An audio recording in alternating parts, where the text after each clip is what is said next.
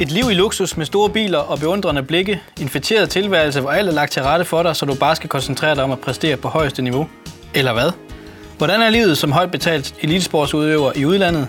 Det skal vi finde ud af i dag, hvor vi har besøg af håndboldstjernen Line Jørgensen. Velkommen til podcasten Mental Træning på Potten. Mit navn er Jannik Brink, og lad mig først lige præsentere dig, Line Jørgensen. Tidligere landsholds, landsholdsanfører, tidligere dansk mester med FC Midtjylland og netop hjemvendt efter tre år i den rumænske storklub Bukarest, hvor du blandt andet var med til at vinde Champions League. Nu er du tilbage i Danmark hos øh, Team Esbjerg. Velkommen. Tak. Hvordan er det at være tilbage i dansk håndbold?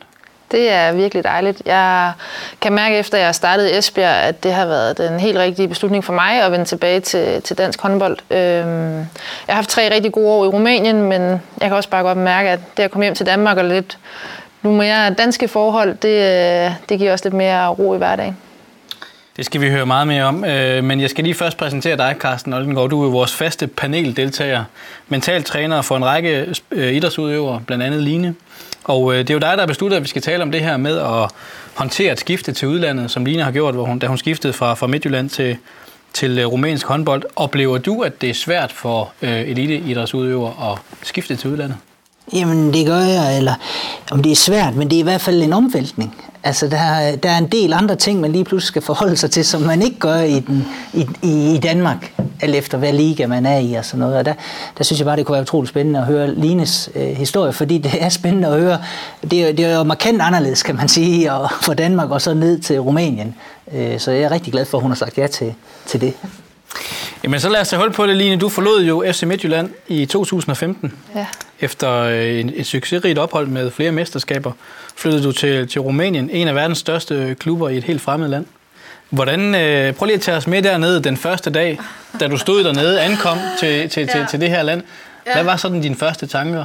Jamen, jeg tror egentlig, det starter før den første dag. Øh, jeg skulle have nogle, øh, nogle møbler med derned, fordi jeg vidste, jeg skulle være dernede i to år, så jeg havde det sådan, jamen jeg vil gerne have, for eksempel have en ordentlig seng, så jeg gerne have min egen seng med, og nogle ting, sådan, så min lejlighed blev lidt mere hjemlig. Øh, og de skulle, rumænerne, de ville sende en, en bil herop, øh, og hente både nogle af mine ting, øh, svenske Isabel Guldens og Maria Fiskers ting, og så ville de køre tilbage til Rumænien.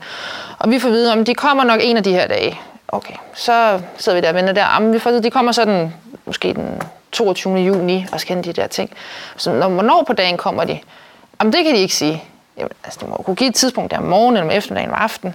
Nej, men det, kunne, det var ikke et fly, der landede jo, så de kunne ikke sige, hvornår de var her med bilen. Nej, Nå, okay. Så jeg går hele den ene dag der og venter derhjemme, og ringer med dem flere gange, og nu er de faret vild, og de kan ikke rigtig snakke engelsk, og de ved, de, de er på vej mod Esbjerg, og de skulle hente mine ting i Vejle, så det, det hang ikke sådan helt sammen, at det var den forkerte retning.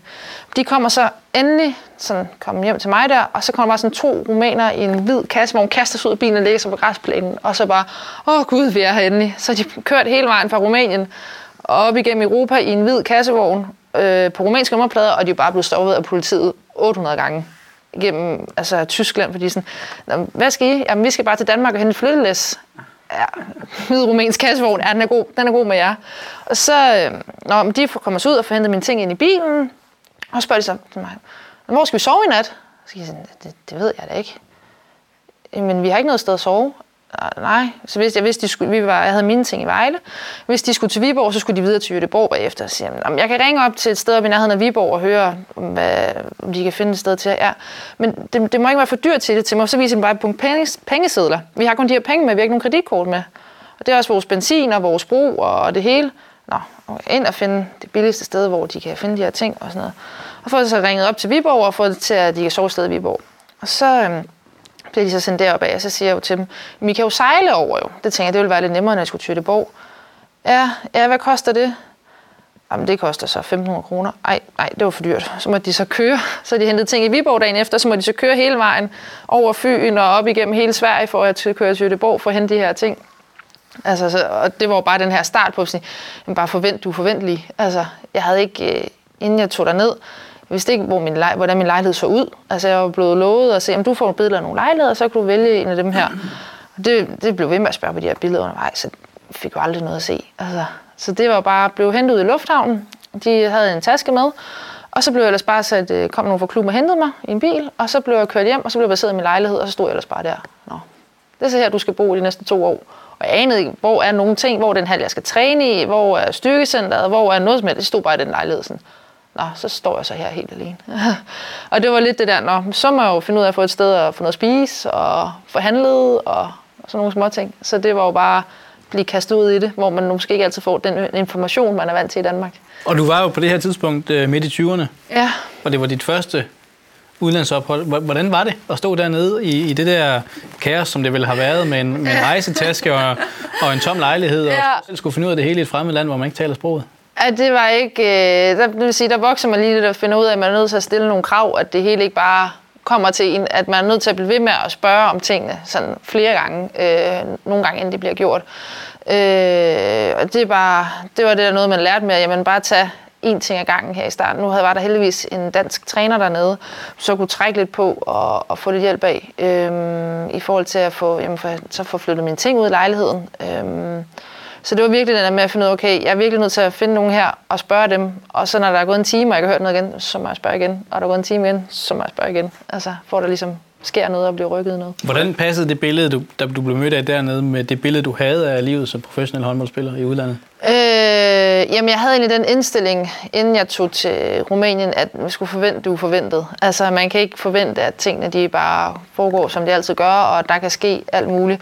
Så på den måde så havde jeg også valgt at tage det ned sådan meget åbent og sige, okay, nu må se, hvordan det er, og hvordan de er dernede. For hvis der også godt er Rumænien, jamen det er også bare anderledes, end det har været i Danmark. Øh, og de er bare nogle år bagud på nogle punkter. Carsten, hvad betyder det for en øh, elitesportsudøver at blive kastet ud i noget, som på den måde måske er lidt, øh, lidt uvandt og, og skal vi kalde det udfordrende? Jamen altså, det, det, jeg siger, det er jo aldrig sket sammen med mig.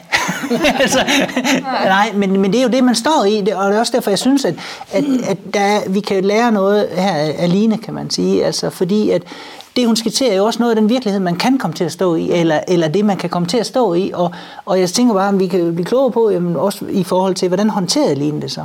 Fordi vi kan jo ikke forberede os på alt. Altså selvom jeg har jo en helt fast struktur i forhold til klubskifte og internationale skifte og sådan Vi kan ikke forberede os på alt. Der kommer noget uforudset. Nu er det her lidt ekstremt, men, men der kommer noget uforudset. Så det er jo noget med, hvordan håndterer man så det? Hvordan tilgår man det på en eller anden måde? Ikke? Skal man, nu siger du, du har en, en, en struktur for at skifte, men, men skal man i virkeligheden være indstillet på de første uger eller måneder, at man, man, man har en tilpasningsperiode, og der kan man måske ikke præstere øh, optimalt sportsligt, eller hvad? Jamen altså, i, i forhold til den øh, business, som jeg driver jo, øh, og det har lige nu sådan set også været lidt... Øh, øh, hvad skal man sige, prøvet sammen med mig, jamen det er, jeg har sådan en 8 ugers periode, jeg kører, når man laver det skifte, hvor der er forskellige ting, jeg gerne vil have, man sådan er optaget af, som dybest set er mest uden for banen, og ikke ret meget på banen. Og det er selvfølgelig altid svært, fordi udøvere er optaget af det, der skal ske ind på banen, vil gerne komme til en ny klub, vil gerne ind og præstere, vil gerne ind og vise sig frem, helt naturligt. Men, men min tilgang er bare, der er nogle ting, der er vigtige til at starte ud på, og det er for eksempel det der også med, hvor skal jeg bo, og når jeg nu flytter ned, hvor får jeg noget at spise, og et apotek også rart at vide, hvor det er henne, og banken, hvordan fungerer det, og jamen alt det der, altså prøve at have nogle, nogle forberedelser på, og, og, og også bruge noget tid på at falde til mm. uden for banen. Hvordan, hvordan, forløb, hvordan, hvordan mener du selv, at de første måneder forløb for dig rent sportsligt, Line? Øh, jeg kan huske, at det tog lige lidt tid at, at falde til dernede i forhold til, at vi var så mange forskellige kulturer samlet. Vi var den her skandinaviske kultur, så var den, der var den østeuropæiske med, med nogle rumæner og noget kroat, og så var der også det her lidt øh, nogle spanske og nogle brasilianske spillere. Men vi var virkelig fra forskellige steder i forhold til vores, vores indgang til tingene og til at, at også det bare at ville træne og have lyst til at præstere under træningerne og sådan noget. Så det, det, var, det var virkelig en stor omvæltning i starten med, at jamen, også skandinaver, vi kom, nu skal vi bare træne, og det skal bare have fuld gas. Øhm, hvor de der, måske Østeuropæer, ja ja, det når vi nok det hele på et eller andet tidspunkt. Og de der brasilianere, de var sådan, at ja ja, det, det tager vi lidt stille og roligt. Vi gider ikke lige gøre helt, hvad træneren siger og sådan noget. Hvor, hvor som skandinaver, jamen vi følger bare sådan det, der skal ske. Øhm, det synes jeg godt, man kunne mærke i starten, og vi fandt det vel først helt i slutningen af sæsonen, fandt vi vel først ud, hvordan det fungerede sammen. Så i starten, der spillede vi heller ikke særlig godt. Altså, det var, vi, vi var bare bedre håndboldspillere end de andre hold, vi mødte, så derfor vandt vi stadig vores kampe. Men det der med, når vi blev lidt presset, øh, også pres udefra fra klubben, fra præsidenten og byen, jamen, så skulle der ikke særlig meget til, at vi faldt sammen, fordi vi havde ikke nogen sådan, sådan sammen, kultur sammen som hold. Havde du gjort noget for at forberede dig på alt det her? Ikke andet end den her med at forvente uforventet. Mm. Altså, øh, at jeg vidste, at jeg skulle ned et, et helt nyt sted, øh, og et helt nyt hold. Nu havde jeg været, jeg havde spillet i Midtjylland i, i fem år, så jeg jo kendte jo alt og alle folk omkring klubben, og havde en fuldstændig base der. Men nu skulle jeg ned og være, være alene nede i Rumænien. Øhm, så, så på den måde, så, og jeg vidste ikke helt, hvad jeg skulle forvente. Jeg havde snakket med en svensker, der spillede dernede i forvejen, og han sagt, jamen det er jo fedt, for det er et godt hold, men det er også bare kaos. Altså, så, så det var virkelig den her, jamen forvent uforventet, forvent at præsidenten kommer ned til dig, forvent at der er nogle spillere, der ikke gider at træne, og du skal selv hive dig selv op, hvis du har en dårlig træning. Øh, de ting havde jeg hørt noget om øh, i forvejen. Da du fik øh, den, det, for det, hvad kan man sige, den første information om, at du kunne komme i spil til øh, en aftale med dem. Altså, hvad var sådan din første tanke? Er det sådan, uh, rumænsk håndbold? Eller var det, det her det er en kæmpe klub og en kæmpe chance? Mm, eller hvad tænkte du? Det var jo, øh, da jeg hørte om klubben og snakkede med dem første gang, så var de jo ikke en del af Champions League endnu der. Jeg vidste bare, at de ville, øh, de ville rigtig gerne lave et nyt øh, godt hold dernede, og der var penge dernede, og der var fra kommunen, og der var støtte omkring det. Øh, men, og der, dengang, der vidste jeg jo ikke, hvordan det egentlig foregik med kommer lønnen, og hvem styrer de her penge dernede og sådan noget. Det vidste jeg egentlig ikke så meget om, og der tog jeg måske også bare derned sådan lidt, uden at tænke over, jamen det er kommunen, jamen hvis kommunen ikke giver penge, og det foregår ikke helt på samme måde, som, som det gør i Danmark på den måde med, med kommunalvalg, og hvem er borgmester, og så er der korruption dernede. Altså, så, så på den måde, så var jeg jo også forberedt på det, men, men stadig altså den her følelse af, at jamen, du får ikke lige din løn, eller der er ikke lige strøm i din lejlighed, fordi at, øh, det er ikke lige blevet betalt og sådan noget. Det, det vil man ikke opleve i Danmark. Næppe. nu startede jeg jo med at sige, øh, øh, at, om, eller stille spørgsmål, om det, er, om det er en fætteret tilværelse, man lever ja. som professionel håndboldspiller i en europæisk storklub. Prøv lige at, at, at sætte lidt ord på den, sådan en, en, en almindelig hverdag dernede for dig. Hvordan forløb den? Jamen, øh, specielt i opstarten, der havde vi jo to træninger om dagen. Så var det jo enten øh, styrketræning kl. 10 eller løbetræning kl. 8.30. Og så tit efter det, så havde vi frokost sammen. Øh, hvis vi havde morgentræning, så havde vi altid frokost sammen bagefter. Så tog vi ud på en restaurant og spiste øh, frokost. Så øh, tog man hjem, og så øh, vinede man lidt og slappede lidt af. Og så var der træning igen kl. 5 i to timer. Øh, og så var jeg ellers hjem og have noget aftensmad, og så var man jo helt smadret i starten. Øh, der var både nye indtryk, og det var, det var hård træning, og man ville gerne være på. Så på den måde, så i starten, så var det jo fire dage, fem dage om ugen, det programmet så sådan ud. Mm. Så det var, det var hårdt. Altså, jeg kan huske, jeg havde ikke særlig meget energi, og jeg var træt, og der var et andet klima også. Der er jo 40 grader dernede om sommeren, så på den måde, så skal man som dansker måske også lige vende sig til den varme, som, øh, som lagde tryk dernede. Men ellers så er der jo også, øh, når vi så kommer ind i turneringen, så er der jo rigtig mange rejser. Rumænien er et kæmpestort land, så vi kunne sagtens tage afsted til udekamp dagen før, bare i ligaen. Så kunne man sidde i bus i 8, 10, 12 timer, alt efter hvor lang tid det lige tog den dag. Og så kom man på et hotel, fik noget mad, så sov man, og så øh, stod man op næste morgen og spillede måske kamp om aftenen, og så kører man ellers hjem igen hele natten. Så, så der har været brugt rigtig meget tid på rejseaktivitet, øh, og nogle gange et par kampe i streg, og så hjem igen. Ja. Så det var håndbold? Det handler, det handler ikke så meget andet. Nej, det, det, der er jo ikke nogen af de andre spillere dernede, som, som læser ved siden af eller gør noget ved siden af. Øh, heller ikke rumænerne. Det, det, det bliver forventet, at, at alt ligger omkring håndbold, og skal du træne søndag aften kl. 7, fordi du skal spille tirsdag aften kl. 7, så træner du søndag aften kl. 7. Altså, for mig var det ligegyldigt, fordi jeg havde ikke noget familie dernede, men jeg tror, at rumænerne havde været træt af det. Og man siger, hvis jeg havde været i Danmark og skulle vide, at du skal træne søndag aften kl. 7, så er jeg også, ah, måske ikke så fedt. Men det er også bare det, jeg har lært. Jamen, skal du træne der, for du præsterer bedst dagen efter, eller to dage efter? Fint. Så er det det, vi gør. Men, men hvad, altså, fordi håndbolden har fyldt meget, ja, men du har selvfølgelig også haft noget fritid. Altså, hvad lavede du så, når du havde fri? Jamen, øh, det var jo... Det første år, så lavede jeg en bachelor i fysioterapi. Øh, brugt lidt tid på det. Men ellers så var det jo også det her med at, at opleve byen, altså at se, hvad, hvad er Bukarest egentlig for en by, fordi den kan jo faktisk rigtig mange ting, og er en rigtig flot by. Øh, så det med bare at komme ud og få, få en hverdag til at fungere, jamen i starten var jo det her med, hvor skal jeg handle henne, hvad skal jeg handle, altså hvad er mælk, hvad er yoghurt, når man står i supermarkedet, ikke? Det, ved, det ved man jo ikke helt, når man står, det står på romansk, det hele står med der en spørgsmålstegn. Nå. Så i starten så kunne jeg jo bruge to timer på at gå i et supermarked på at handle, for at finde ud af, jamen hvad er det egentlig, jeg skal have? Altså, så finder man jo så nogle, noget dansk makrel et eller andet sted, så bliver man jo overlykkelig over at finde det. så det var jo også meget i starten, var det i hvert fald det her med at få den her hverdag bare til at fungere og sige, jamen, hvad, hvad skal jeg købe, hvad skal jeg handle, og hvor henne skal jeg handle overhovedet også i starten. Følte du dig ensom, eller? Øh, nej, det gjorde jeg egentlig ikke, men jeg er også god til at være alene. så, så på den måde, så, så har jeg ikke følt mig ensom. Og vi har jo været, øh, vi var jo mange udlændinge, og når man er udlænding sådan et sted, så har man kun hinanden. Så, så hvis man har brug for at være sammen med nogen, og tage ud og lave noget med nogen af dem, jamen så finder man hinanden og, og gør noget der. Så på den måde har jeg ikke følt mig ensom. Hvor meget, øh, Carsten, skal man ligesom, øh, når man drager ud, også være klar over, at der skal være noget indhold i, i alt det ved siden af håndbolden for at trives, tror du? Altså, er det en faktor, man også skal regne ind? Ja, men altså, det, man skal jo sådan set, øh, man skal jo have fundet en eller anden form for god hverdag, der kører. Og det er jo svært at, sådan at generalisere fuldstændig på det, for det kommer an på, hvad det er for en kultur, man rejser ned til osv. Ja, men jeg har lyst til at knytte et par kommentarer til noget af det, som er, er anderledes, som man jo i hvert fald skal have et forhold til, eller kunne, kunne have et forhold til. Jamen det er for eksempel rejsetid. Altså, danskere er jo ikke vant til at rejse altså, til kampe i den forstand. Altså, det der med at lige pludselig have den der rejsetid på måske 10-12 timer, det, det er så hårdt. Det er en disciplin for, for sig selv i min verden at rejse det.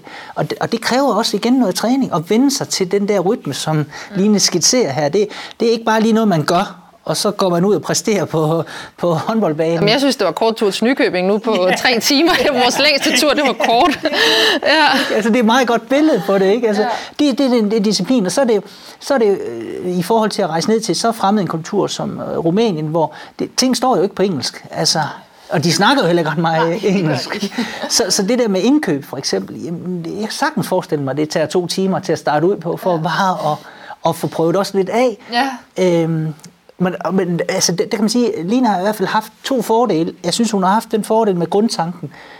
Det uventede, det sker. Mm. Det tror jeg bare har været en rigtig god altså, at udstyre sig med den grundtanke. Mm. Og, og, og, og den anden del er også, og, og det kan man sige, det, det ved jeg ikke lige, hvor øh, målrettet det har været, men det er det, at Line ved godt, at hun kan være alene. Mm. Men hvis man er for eksempel har mere behov for relationer, for at trives, mm. så er det altså godt at gøre sig nogle overvejelser omkring, hvordan skal det fungere. Øhm, Line, du har sagt i et, øh, i et interview at øh, om tiden, i din tid i Rumænien, mm. at øh, du lærte meget, blandt andet vigtigheden af at vinde. Hvis vi sådan skal trække øh, parallellen over til det mere sportslige frem for ja. det uden for banen, altså er der, er der forskel på, selvfølgelig er der forskel på niveauet, men er der forskel på den måde, man går til sporten på i, mm. i Rumænien frem for Herning Ikast-området? Ja, men man kan sige, at det andet, der handlede alt om at vinde. Øh, og det var ligegyldigt, hvilken kamp vi spillede, så skulle vi vinde den. Øh, man kunne godt stå i en situation, hvor at, øh, vi skulle spille en Champions League-kamp, og øh, vi har måske ikke præsteret sådan helt på top, men vi har stadig vundet vores kampe.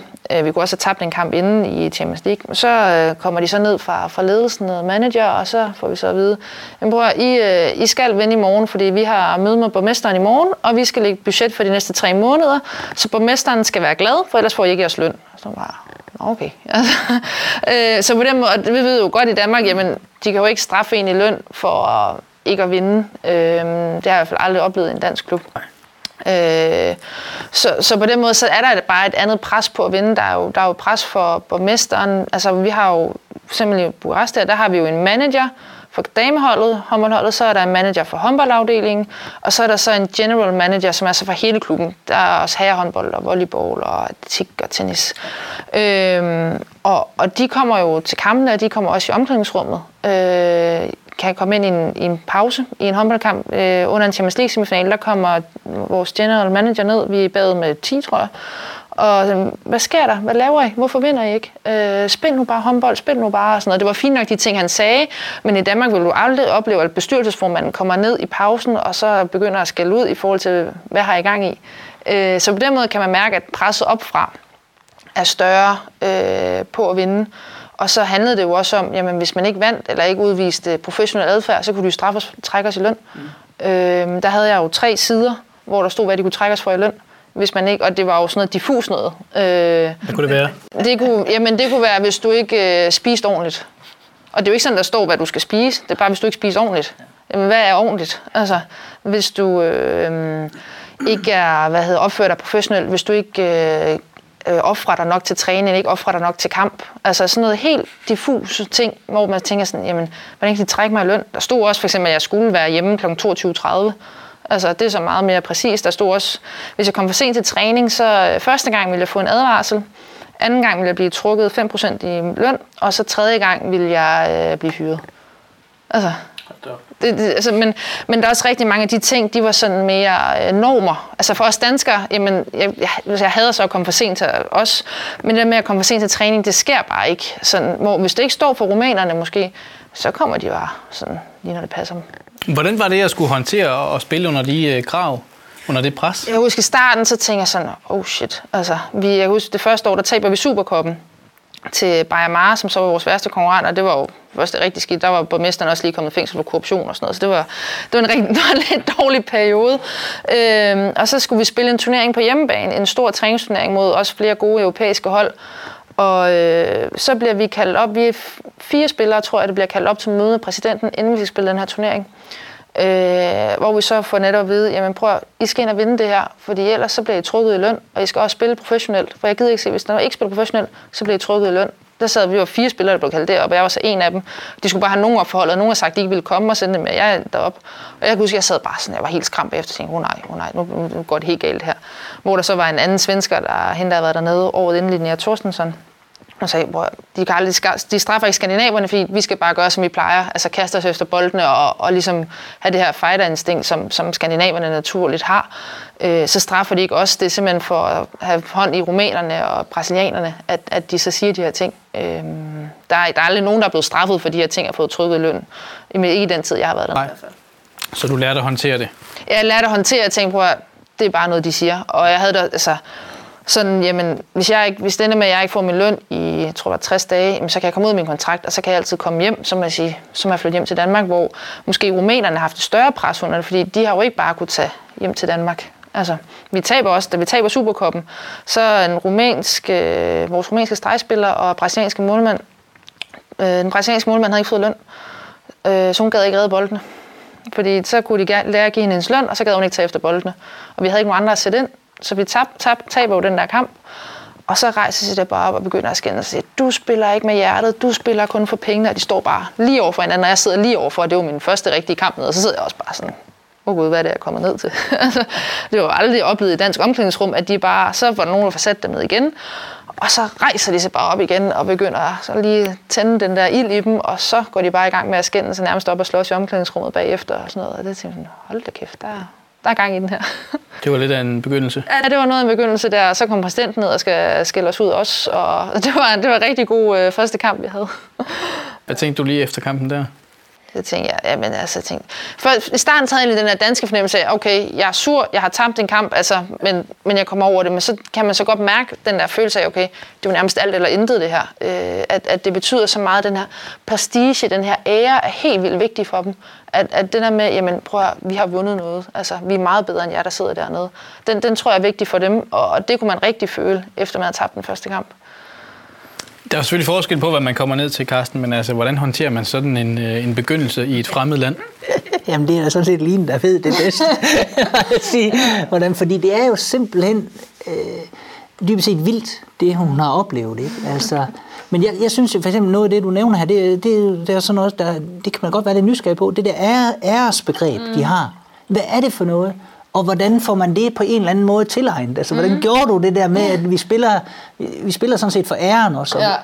Ja. ja, men man kunne tydeligt mærke det. Altså det der med, da vi vandt Champions League, så var alle jo lige pludselig en del af det, og, men man kunne også mærke den her følelse af, at vi var jo ikke bare et Bukarest-hold, vi var et rumænsk hold. Altså, der var jo folk fra hele Rumænien, der var taget hen for at se os i Budapest. Altså, da vi, øh, da vi vinder, så sidder der jo folk i trøjer fra andre hold, og bare rumænske trøjer, og de hæpper ikke på Bukarest, de hæpper jo på Rumænien, når de sidder i hallen. Altså, så vi, jo, vi spiller jo ikke bare for os, når vi spiller for Europa, vi spiller jo for hele Rumænien.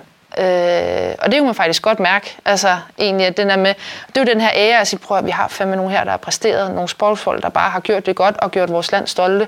Og den, den følelse, den synes jeg faktisk var virkelig fed, at, at jamen prøv at, i, vi er bare så stolte af jer, I er bare så gode. Altså der var jo mænd, der stod med tårne løbende ned af kinderne og sådan noget, fordi vi vandt. Øh, og den følelse, synes jeg, var, den var jo helt fantastisk at opleve.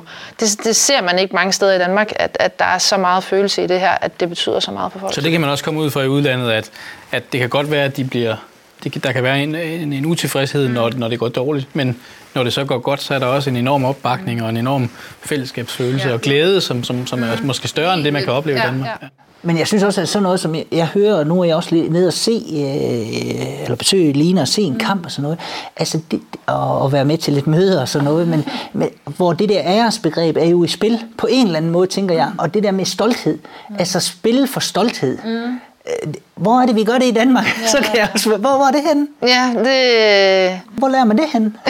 det tror jeg ikke, man, man lærer helt på samme måde i Danmark, Nej. som man gør dernede. Nej. Altså, den, den er selvopfattelse med, at jamen, vi er verdens bedste klub. Altså, ja. hvorfor vil du ikke spille hernede? Vi er verdens bedste klub.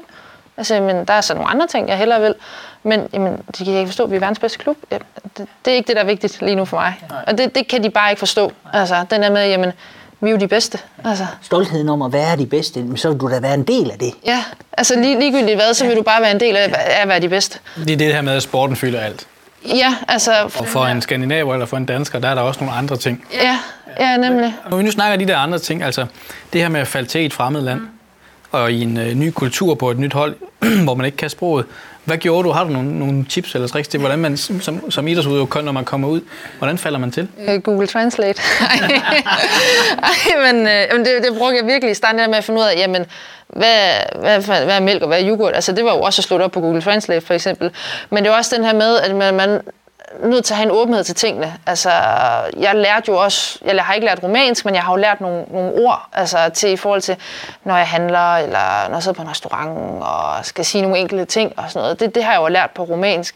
Men ellers for os er alt jo foregået på engelsk. Vi har jo haft øh, udenlandske trænere, og det står så også i vores kontrakt, at sproget til træning, det skal være på engelsk. Øhm, så, så på den måde, så er det jo, så er det, jo det her med, at jeg forsøger at være åben over for tingene, øh, og så må man bruge den tid på det, det tager. Altså, øh, den tid, det tager. Der er jo mange af rumænerne, der ikke måske er så vilde med at snakke engelsk, fordi de er jo ikke opfostret med det, som vi er. Så det kræver også lidt at, at få hævet lidt ud af dem nogle gange, at man har ikke den samme kontakt på et hold øh, ud over udlænding, men, men til rumænerne, dem der ikke snakker så godt engelsk, jamen, så har man ikke den der samme øh, holdkontakt med dem, altså med, og så tager vi alle sammen ud på spis eller et eller andet.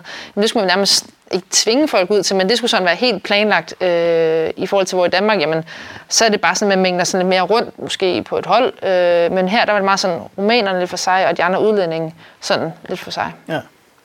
Øh, Karsten? Jamen det er bare fordi, at jeg prøver sådan at sidde og samle lidt i overskrifter ud fra det, Line siger. Men fordi jeg, jeg, jeg er jo også nysgerrig på, det er jo, altså hvordan laver vi skifte, gode skifte, ikke? Og jeg synes bare noget af det, det, det er jo mig, der tolker på noget. Det Line siger også, jamen en eller anden form for nysgerrighed eller åbenhed over for det, jeg kommer ned i. Altså det er ret væsentligt også, mm. at man på den måde er jo opsøgende mm. på nogle parametre. Så kan vi ja. snakke om, hvad kan det være, men, men jeg hører i hvert fald noget åbenhed eller nysgerrighed. Ja, og jeg tror også meget den der med at have respekten for dem, og ikke bare tænke, om jeg kommer fra Danmark, og vi er et bedre land end jer. Altså den der med, at man lige, lige får vist, at man har respekt for, hvad det er, de kan, og øh, hvad de faktisk kan som land, det tror jeg betyder rigtig meget. Øh, at man ikke bare træder ned på dem og ser ned på dem. Altså, fordi så tror jeg også, de åbner mere op over for os, når vi kommer derned. Kan du give et eksempel på det, Line? For jeg synes, altså, det er lidt spændende, det der. Hvordan gør man det der? Jamen, jeg synes jo for eksempel meget, jeg havde meget det der indblik af, at vi træner bedre end dem, og vi, de gider ikke træne, og de gider ikke styrketræne ordentligt og sådan noget. Der, der gør vi det bedre end dem. Og altså, jeg vil sige, ja, vi har nok en anden træningstilgang til det, men de kan jo stadig spille håndbold. Vi har en anden indgangsvinkel til, hvad skal man spise, for at man kan præstere. Jamen, så kunne der godt komme en, en spiller og have ind en kamp, og så have en cola og en riddersport, og så spiser hun en halv plade riddersport og drikke en halv liter cola, så er hun klar til kamp. Jeg tænkte sådan, at det kan du ikke spille på. Du skal have havregryn, og øh, altså, det, altså, spiser, eller spiser ikke morgenmad, for eksempel. Men du skal da have morgenmad. Men de spiller jo stadig godt. Så jeg kan jo ikke, jeg kan jo ikke på nogen måde tillade mig at brokke mig over, hvad de spiser, eller hvordan de træner, så længe de præsterer på banen. Og det er jo også den her respekt for, okay, du gør det på din måde, og jeg kan ikke nødvendigvis sige, at min måde den er, den er bedre end din, bare fordi jeg kommer fra Danmark. Du er stadig uden øh, dine nærmeste relationer, familie, kæreste osv. Øhm, hvordan håndterede du det også at stå alene dernede uden, uden dem? Øh, det var hårdt. Jeg boede sammen med min kæreste i, jeg ved det ikke, tre, fire år inden. Øh, så det var rigtig hårdt der, da vi skulle stå og sige farvel til hinanden i, i Bilund Lufthavn og sige, okay, vi vidste, at han kom derned om halvanden uge. Men det var sådan lidt det der farvel. Øh, så det var, det var hårdt, men vi vidste også godt, at han ville ikke have, have noget arbejde dernede, så han ville egentlig komme, måske komme til at sidde i min lejlighed, og med al min rejseaktivitet, så ville han ikke have noget at lave. Så, så vi blev bedre om, at det ville være bedre at savne hinanden, og så måtte han øh, have sin hverdag øh, videre hjemme i Danmark, og så måtte vi besøge hinanden, når vi havde tid til det. Øh, det var hårdt, men jeg er også sikker på, at det var det rigtige at gøre det på den måde. Øh, for jeg havde, hvis han havde siddet hjemme i lejligheden alene, mens jeg havde været til træning, så havde jeg fået dårlig samvittighed og tænkt, ej, nu skal jeg også skynde mig hjem til ham. Øh, hvorimod kunne han have haft et, et arbejde, og man kunne have været dernede sammen. Jeg tror, vi kunne have haft en fantastisk oplevelse sammen dernede. Men, men det andet, det ville ikke have fungeret øh, særlig godt for os begge to. Men, men det var da hårdt at pakke lejlighed sammen og, og efterlade ham derhjemme. Så man skal, man skal tænke over det, hvis man er et par eller man er en familie, at der er noget til, Helt klart. til hele familien. Ikke? Ja, det er jo det i hvert fald, hvis man skal derned sammen, for jeg tror den her med, at jamen, så var jeg lige pludselig væk i tre dage til en udkamp i ligaen, så var jeg hjemme halvanden dag, og så skulle jeg til udkamp i Champions League. Altså, så, så på den måde, så er, der, så er der virkelig nødt til, at den anden øh, partner skal, skal have noget at lave, for ellers så tror jeg, at man kommer til at kede sig, bare når han var på besøg, og jeg havde en eller to træninger om dagen, så gik der jo hurtigt tre timer med en træning. Der havde han jo ikke noget at lave. Øh, så, så på den måde, så, så tror jeg virkelig, man skal være have afstemt inden, i hvert fald hvis man skal derned sammen, øh, hvad det er, at der bliver forventet øh, dernede. Jo, men det er også noget med at kende hinanden. Nu kender du jo ikke Jannik Joachim. Altså, det, det vil være lidt tosset at sætte ham i en lejlighed. Altså, jamen, fordi han er jo også den person, han er. Altså, Ja, det skal ja, man jo ja. finde ud af sammen. Hvad, Ja, hvad, ja. hvad fungerer, ikke? Ja, vi kender, kender jo heldigvis hinanden rigtig godt, efter at have været sammen så mange år inden jeg tog afsted. Ikke? Altså, så vi vidste jo også godt begge to. Det var egentlig ikke på tale på noget tidspunkt, at, at han skulle med, fordi at vi var egentlig enige om, at det, ville ikke, øh, det tror ikke, det ville fungere for nogen af os, hvis han skulle være med dernede og bare blive placeret i den lejlighed. Så øh, springer vi lige til, øh, til øh, en lang periode, du havde, hvor du var skadet. Ja. I håndledet. Mm. 10 måneder. Mm. Prøv lige at beskrive den periode for os. Jamen, øh, jeg blev jo skadet øh, med landsholdet i Danmark. Og øh, jeg skal egentlig operere sådan rimelig hurtigt, øh, for at det skal blive godt. Og det bliver jeg så i Danmark. Øh, men jeg kan huske, da jeg sidder hjemme i sofaen, og snakker, vi havde også, også dansk træner der, så ham snakker med den danske træner. Og så, øh, så siger han, ring, ring lige til Luca, der, ham, øh, der er manager dernede. Og jeg har snakket med ham, men ring lige til os, ham, ham selv. Så, det gør jeg så. Og han siger bare næsten ingenting i den her telefon, så- og jeg prøver bare, jeg, prøver, jeg er virkelig ked af det, og jeg kan ikke gøre noget. Altså, det er, det er skade, og prøver, det er sådan, det er. Vi skal nok sende billeder og beskrivelser af de ting ned til lægen, der er i den rumænske klub, men jeg er nødt til at blive hjemme for at blive øh, opereret for det her. Og ja, ja, selvfølgelig det er du jo nødt til, og bla bla, det er du også ked af. Og bare, jeg fik bare ikke et ord ud af ham, og tænkte sådan, han, øh, han fyrer mig nu. Altså, det, det var nærmest den tanke, at, at jeg havde i mig. Øhm, men, men jeg får rigtig mange gode beskeder fra mine holdkammerater, og de er simpelthen fantastiske pigerne dernede. Øhm, men, og så kommer jeg jo derned igen og får vist, hvad hedder det, portionsbeskrivelsen og snakket med lægen dernede, og jeg har hånden i gips, og, og de er faktisk rigtig gode ved mig dernede mens Der har ikke været nogen problemer med at få min løn øh, undervejs i min skadesperiode. Der har ikke været nogen problemer med at få lov til at flyve hjem til tjek. Øh, så på den måde så har de været rigtig gode. De har selvfølgelig været trætte af det og sure på mig. Øhm, men man kan sige, det er jo ikke noget, jeg har ønsket at blive skadet. Har de været sure på dig? Jeg tror, de har været sure på mig i den her scene, at de har betalt min løn, og de har aldrig fået nogen penge tilbage fra noget forsikring.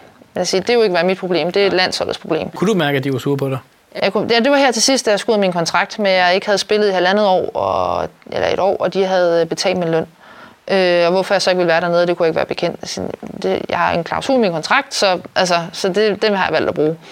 Øh, så på dem, der kunne jeg mærke, at de var sådan lidt sure over, at jeg havde været skadet. Men ellers var de selvfølgelig også ærgerlige på mine vegne.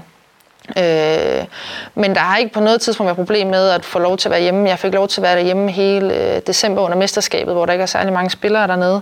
Der fik jeg lov til at være i Danmark. Øh, så på den måde så har de været rigtig gode faktisk for mig i den periode og stillet det til rådighed, som de nu kan stille til rådighed. Øh, der har været nogle, jeg har haft brug for noget specialgenomtræning, som jeg så har, været, har fået i Danmark. Øh, men hvis der har været nogle andre ting, jeg har haft brug for, øh, så har de stillet de til rådighed ud for de remedier, som de har haft. Så på den måde, så har de faktisk været, de har været gode, men det har selvfølgelig også været hårdt, fordi netop når holdet rejser så meget, så er man jo ikke med på de ture. Så, så er det bare, der har du jo rigtig meget tid nede i, dernede i Bukarest. Øhm, jeg havde heldigvis et ret kompakt træningsprogram. Det var jeg nødt til at have for ligesom at kunne lave noget. Øh, så, så det fulgte jeg rimelig strengt.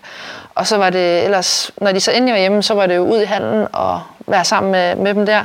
Men man kan jo godt endnu mere mærke, at man er i udlandet og ikke har nogen andre omkring sig, når man så sidder ude på, på sidelinjen og har en skade.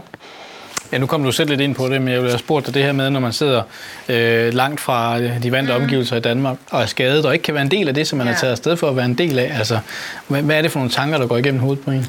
Jamen, så har du jo ligesom det her med, jamen, er det så sjovt at være hernede nu? Øh, det var heldigvis ikke i tvivl om på det tidspunkt, at, at det var noget, jeg stadig gerne ville. Og jeg vil stadig gerne have de her udenlandsoplevelser, også som spiller, og have oplevelserne inde på banen. Øh, så på den måde, så havde jeg den motivation i at træne og komme tilbage. Og jeg satte egentlig bare mit hoved på, jamen, jeg må lave det træningsprogram, jeg har fået, og så følger jeg bare det. Og så øh, må hånden øh, blive genoptrænet, når jeg kan det. Og så følger jeg det program, der er der, og så kører jeg bare hårdt på, at de rumæner, de forstod jo ikke, hvor, hvorfor træner du så meget? Jamen, det er for at lave noget, ligesom at sige, nu kan de så godt udnytte tiden for, ligesom for at lave noget andet. Og det, det er de slet ikke vant til, når de er skadet. Normalt, når man er skadet dernede, så bliver du sendt ud på en øh, klinik, for sådan en fysioterapeutklinik ude ved vores læge. Og så er du derude i 4, 5, 6 timer, altså en hel dag. Øh, også ved småskader eller ved lange genoptræningsperioder. Så går du bare derude fra 10 til 16 måske. Og så er du bare måske igennem alt muligt elterapi, eller du laver noget træning derude. Og så er du egentlig ikke sammen med holdet. Øh, så det er sådan, det foregår dernede. Det er, at du er ikke sammen med holdet, når du er skadet. Så passer du egentlig dig selv. Og det tror jeg kan være endnu hårdere. Altså nu kunne jeg heldigvis tage i styrke sammen med de andre og, og lave nogle ting der, fordi jeg havde gips på hånden, så jeg kunne ikke gøre så meget andet. Øhm, men det tror, jeg, det tror jeg er rigtig hårdt. Det har også hørt fra nogle af de andre der med, så kommer du endnu længere væk. Altså, fra dit hold, når du så bare bliver sendt ud på den klinik og gå. Har der været, hvad kan man sige, nu, nu sagde du selv det her med, at de var lidt sure på dig, du ikke mm. har spillet. Den dårlige samvittighed, bliver, man, mm. bliver du også ramt af den? Ja, helt vildt. Altså, det gør jeg virkelig. Øh, og det gør, det gør jeg egentlig ligegyldigt, hvad for en kamp det er, hvad for et hold det er, hvis jeg ikke kan, kan træne eller spille sådan Så kan jeg virkelig mærke, at kan jeg ikke godt det alligevel, og altså, kan man ikke godt gøre noget. Øh, men så, så det bliver jeg virkelig ramt af. Altså, jeg kan huske, da vi var til Final Four det år, og jeg kan ikke spille. Men jeg var begyndt, jeg har lov til at kaste og være lidt med øh, uden kontakt, men få lov til at kaste og skyde på mål. Og det tænker jeg, det kan jo godt rende at gøre i vores halvtræning. Så sidder de ude på sidelinjen, alle præsident og den ene manager og den anden manager, og så er der en af rumænerne, siger til mig, du skal passe på med at gøre det der. Fordi så spiller du, hvorfor kan du ikke spille, når du kan skyde på mål? Så vil de stille mig det spørgsmål. Du kan jo godt skyde på mål, hvorfor kan du så ikke spille? Hvor jeg jo godt vidste, jamen jeg, er ikke i, jeg må ikke lade ned på min hånd, så jeg kan ikke gå ind og spille kamp. Øh, men det kunne de jo ikke forstå. Så det måtte jeg jo pakke væk der, til de træninger, vi havde der. Der kunne man sige, fint, så må jeg bare nøjes med at stå og aflevere lidt, i stedet for at rende og skyde på mål. Fordi så prøver de bare, stille de bare spørgsmålstegn med, jamen, skjuler jeg mig for, om jeg egentlig er klar til at spille. Ja, og dybest set, så tænker jeg, Line, det er jo bare dit, altså, øh, Line er jo vispiller. Rigtig stor vispiller. Ikke?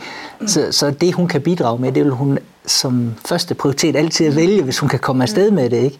Og det, og det, og det, og det, det, det er hun jo op imod kulturelt her, fordi enten så, så er man fuld ind, mm. eller så er man ikke, ja, så, er du ikke med. så er du ikke med. Ja. Og det, det, det kommer jo i spil på det der. Jeg synes, at det ja. skitserer det meget godt. Ja. Ikke? Ja. øhm, men du kom jo hjem igen ja. øh, for ikke så længe siden. Nej. Hvad var det, der gjorde, at du valgte at sige, nu er det på tide at, at vende snuden hjemme? Jeg var hjemme øh, mellem jul og nytår efter mesterskabet, og så... Øh, jeg husker, at jeg snakkede med, med min agent og sådan, hvad skal der ske? Jeg havde jo den en fantastiske klausul i min kontrakt. Og, øh, og der var sådan, at det kunne være sådan, ah, jeg vil godt lige høre, hvad de havde i Esbjerg. Jeg synes egentlig, de havde et spændende hold, de havde et spændende trænerteam. Øh, så jeg tage et møde med dem. Og så efter det møde der, så var jeg sådan lidt, okay, det, det, lyder sgu, øh, det lyder sgu meget spændende. Jeg kunne mærke den der lyst til at komme hjem. Og så har jeg snakket med, med Carsten om i forhold til, men hvad er egentlig, der er min, mit mål? Og mit mål lige nu, det er OL 2020. Og sige, hvad, hvad, hvad har der brug for, at, for at jeg er bedst til OL 2020. Og det blev vi egentlig enige om sådan lidt også mig selv, at jeg har brug for en masse spilletid. Øh, og brug for bare at få en masse spilminutter. Det er fint med, med god træning og gode modspillere der, men jeg har bare brug for at få en masse kampminutter. Øh, og det kunne jeg godt se, det var måske et tegn til, at jeg ville få nede i Rumænien. Det må måske være en halv time per kamp, øh, hvor vi delte tiden. Øh, så det var sådan, at jamen, hvor har jeg bedst mulighed for at få meget spilletid, og hvordan hænger det hele også sådan sammen som en stor helhed. Og der var Esbjerg et, øh, et rigtig godt bud øh, på at kunne komme hjem og bo med min kæreste igen og bo i Danmark. Øh, så på den måde så var, det, var det faktisk rimelig nemt at tage den beslutning, at, at, at nu vil jeg hjem, og så kan man sige, jamen jeg vil gå efter at være bedst muligt til OL 2020, og så må man så se, hvad der er, der tager videre derfra. Jeg er ikke sikker på, at jeg behøver ikke være færdig med udlandet, øh, hvis det nu er det rigtige tilbud. Det vil ligge der igen for, for et år. Øh, men jeg også, nyder også bare bare at være hjemme i Danmark. Jeg synes også, Celine, det kan jeg vel godt sige, det der med jo det. Du havde jo nogle overvejelser i netop plus og minus på det ene, og mm. plus og minus altså på det andet, mm. og finde ud af, hvor bærer det henad? Ja. altså, hvad, hvad giver mening? Ikke? Ja. Og, og noget af det, som jeg i hvert fald, og det, vi er jo altid klogere, når vi er længere henne, Ja, end når ja, vi det står nemlig i det. det. Ja. Men, men, men noget af det, som jeg i hvert fald tænker, det, det, det er rigtig godt det nu, det er jo, at, at det ser ud til, at Lina er havnet i en klub, hvor der er kontinuitet i tingene. Det vil sige, at vi får mulighed for at gentage ting på højt niveau igen og igen og igen. Og hvis vi bare lige kigger ned i Rumænien lige nu, jamen så har der jo allerede været trænerskifte. Ja, ja, igen. Ja. Ikke? Altså det, det, og det er jo noget af det, som man kan jo ikke hære over det. Nej, Nej, det kan man ikke sige med det. Det er egentlig interessant. Altså, jeg, jeg, kender ikke øh, statistikken, men jeg tror, at uh, trænerfrekvensen uh, på udskiftninger er Jeg havde syv trænere. Jeg havde syv trænere på tre år. Ja, det, det får du nok ikke i Esbjerg. Nej, det tror jeg ikke. det håber jeg ikke. Hvad betyder det, at uh, der er så uh, hæftig udskiftning på trænerposten? Men jeg tog der ned til at starte med velvidende, at øh, jeg måtte ikke tage ned på grund af træneren. Der var jo den, Mette Klit var dernede som træner, jeg tog ned. Så jeg, men jeg, havde snak, jeg ville jo gerne prøve at have med det, og så havde jo snakket hende, det var gerne hende, der ville have mig. Øh, men også den der velvidende, jeg må ikke tage ned, fordi jeg gerne vil have Mette Klit som træner. Øh, ikke noget mod hende, men simpelthen fordi, prøv hun kan blive fyret sådan her. Og det blev hun jo også. Der gik jo tre måneder, og så var hun ude. Øhm, så det er jo hele tiden den her med, det er hele tiden at starte forfra. Øh, hvert år er vi næsten også startet forfra med et nyt hold, fordi der har været så stor udskiftning. Jeg snakkede med Isabel Guldin om på et tidspunkt, og sagde til hende, prøv at tænke, hvert år vi har været hernede, så vi startet forfra. Vi har ikke øh, haft noget, vi kunne arbejde videre med, et koncept, vi kunne arbejde videre med, fordi vi får hele tiden nye trænere og en stor del nye spillere. Så vi har ikke sådan kunne sige, at vi starter ned over et, men så har vi bygget noget op over tre år, og det kulminerer i år tre. Det har været forfra rigtig, rigtig tit. Øhm, betyder det? det betyder, at altså, tænke om i hovedet, hvad, hvad vil den her træner have? Og der er ikke plads til de her individuelle øh, træninger. Øhm, det er der måske i nogle enkelte perioder eller enkelte dele af træningerne, men det er meget sjældent, der er blevet taget en træning ud og sige, nu har vi individuel træning, hvor vi har fokus på dit løb, eller det her skud, eller den her finte. Det har der ikke rigtig været plads til, både fordi kampen er kommet rigtig tæt, og der har været meget rejsetid, men også fordi man hele tiden okay, nu vil jeg, den træner, nye træner vil gerne have, at vi spiller på den her måde, eller dækker op på den her måde, jamen, så er det det, der har været fokus på i træningerne. Øh, og så må du lægge dit individuelle, må du så passe selv, hvis man kan sige det på den måde. Så, så på den måde, så er det rigtig meget handlet om det her med, at præstere til næste kamp, præstere til næste kamp. Øh, fordi der har netop været, så ofte været noget så nyt. Og man kan ikke gå og sige, jamen nu kender jeg dig helt vildt godt til at spille sammen med, fordi der også har været en ny udskiftning af spillerne så meget. Så man skal være indstillet på, i hvert fald hvis man kommer til sådan en kultur, hvor der er hyppige udskiftninger, mm. at den personlige udvikling måske går lidt i stå, fordi der, Øh, der er ikke ja. ja. tilstrækkelige... Ja, det kan man godt sige. Altså, der er måske, trænerne kommer selvfølgelig også med nogle input, der kan hjælpe en, og man kan også selv opsøge det. Men det er jo meget det her med, at du bliver selvfølgelig bedre, fordi du har nogle rigtig gode medspillere til træning, også over for det hele tiden, så du er nødt til at være klar. Men det handler også, man skal også selv være skarp på det, øh, og være klar på at sige, jamen, have de her enkelte fokuspunkter for at kunne udvikle dem. Det tror jeg er vigtigt, at man er skarp på selv også i det perspektiv. Men, men jeg har også lyst til at sige, at, at for mig der er det jo det, der, der tænker jeg, at nu har Line været i det i tre år mm. med de her skiftende. Det er der noget god træning i. Men, men det har hun altså trænet nok nu. der var nok På træning i form af- Jamen i, at det vælter, kan man sige, ny, ja. ny spilsystem, nye spillere osv. Ja. Men Det, det har hun da faktisk noget træning i. At kunne håndtere på en fornuftig mm. måde. Nu, er det, nu var der mulighed måske for at gå over i, i, en anden form for, kan man sige, forløb, hvor det måske er mere kontinuerligt, længerevarende, mm. og få trænet det, kan man sige, Ja. og udvikle sig der. Altså, jeg, jeg, taler, jeg tænker ikke sådan på, at det er godt eller skidt kun, men det er også noget med at sige, jamen, hvordan er det, jeg udvikler mig? Det gør jeg jo ved at blive- udsætte mig for forskellige belastninger. Mm. Og der tænkte jeg bare, det, det, altså vi snakker om ting, men det kunne måske være godt nok at komme ind Ja, lidt ja, mere noget lidt mere kon- fast og kontinuerligt. kontinuerligt nu, ja. fordi at det har været så omskifteligt Ja, ja, det må man sige. i de tre år. Ikke? Ja. Så trækker vi da bare lige parallellen til, øh, fra den gang til nu. Line, den Line, der drog ud. Mm. Hvordan, er, hvordan var hun anderledes for den, der er vendt hjem? Eller omvendt vil vi faktisk hellere høre, hvordan du er anderledes nu, end du var for den, der du, du drog ud. Altså, hvad har du lært? Jeg, tror, det er meget også den der med at skulle stille krav, altså både på banen og uden for banen, også det der med, at- på at der skal, der skal ske noget. Altså, men jeg tror også, den der professionalisme i, jeg er nødt til at sørge for mig selv. Altså, hvordan gør jeg det bedst? Er det mad, jeg får, er det godt nok? Nej, okay, så tager jeg min egen mad med. Øh, hvordan skal træningerne ligge? Jamen, hvis vi skal præstere bedst, så må træningen ligge der, og så ikke brokse over det. Altså, skal vi træne 1. januar klokken øh, halv 10? Jamen, okay, så skal vi det. Altså, øh, og og prøv, det, det er bare sådan, det er, og det er derfor, man, man vælger at tage sådan et sted hen, og det er også derfor, man kommer til at vinde de steder. Det er fordi, det er sådan, og, og det vil også, det der med at kunne give, give de videre, jamen, hvis du vil være på top, top, så er du bare nødt til at lægge det tid. Altså, det kræver, du kan ikke nødt til at sige, jeg skal til bryllup på lørdag, kan jeg få fri for træning søndag? Altså, det, det kunne jeg aldrig få mig selv til at spørge om. Altså, det kunne jeg heller ikke før, men det med, jamen, prøv, at du skal spille mandag, så kan jeg ikke melde afbud til træning søndag.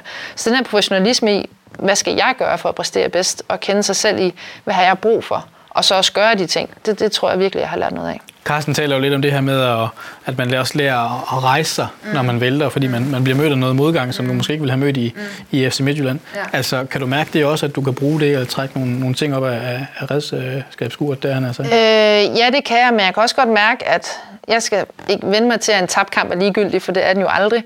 Men det der med, at når, jeg, når vi tabte en kamp nede i Rumænien, altså, så var det jo virkelig, virkelig skidt. Og det kan jeg da også godt mærke, at lige nu bruger jeg stadig noget tid på at komme over en tabkamp, i stedet for, hvor jeg ikke kommer videre så hurtigt, fordi det ligger bare så dybt mere med en tabkamp, det, det er simpelthen bare ikke okay. Mm. Øh, og det ligger dybt i mig også.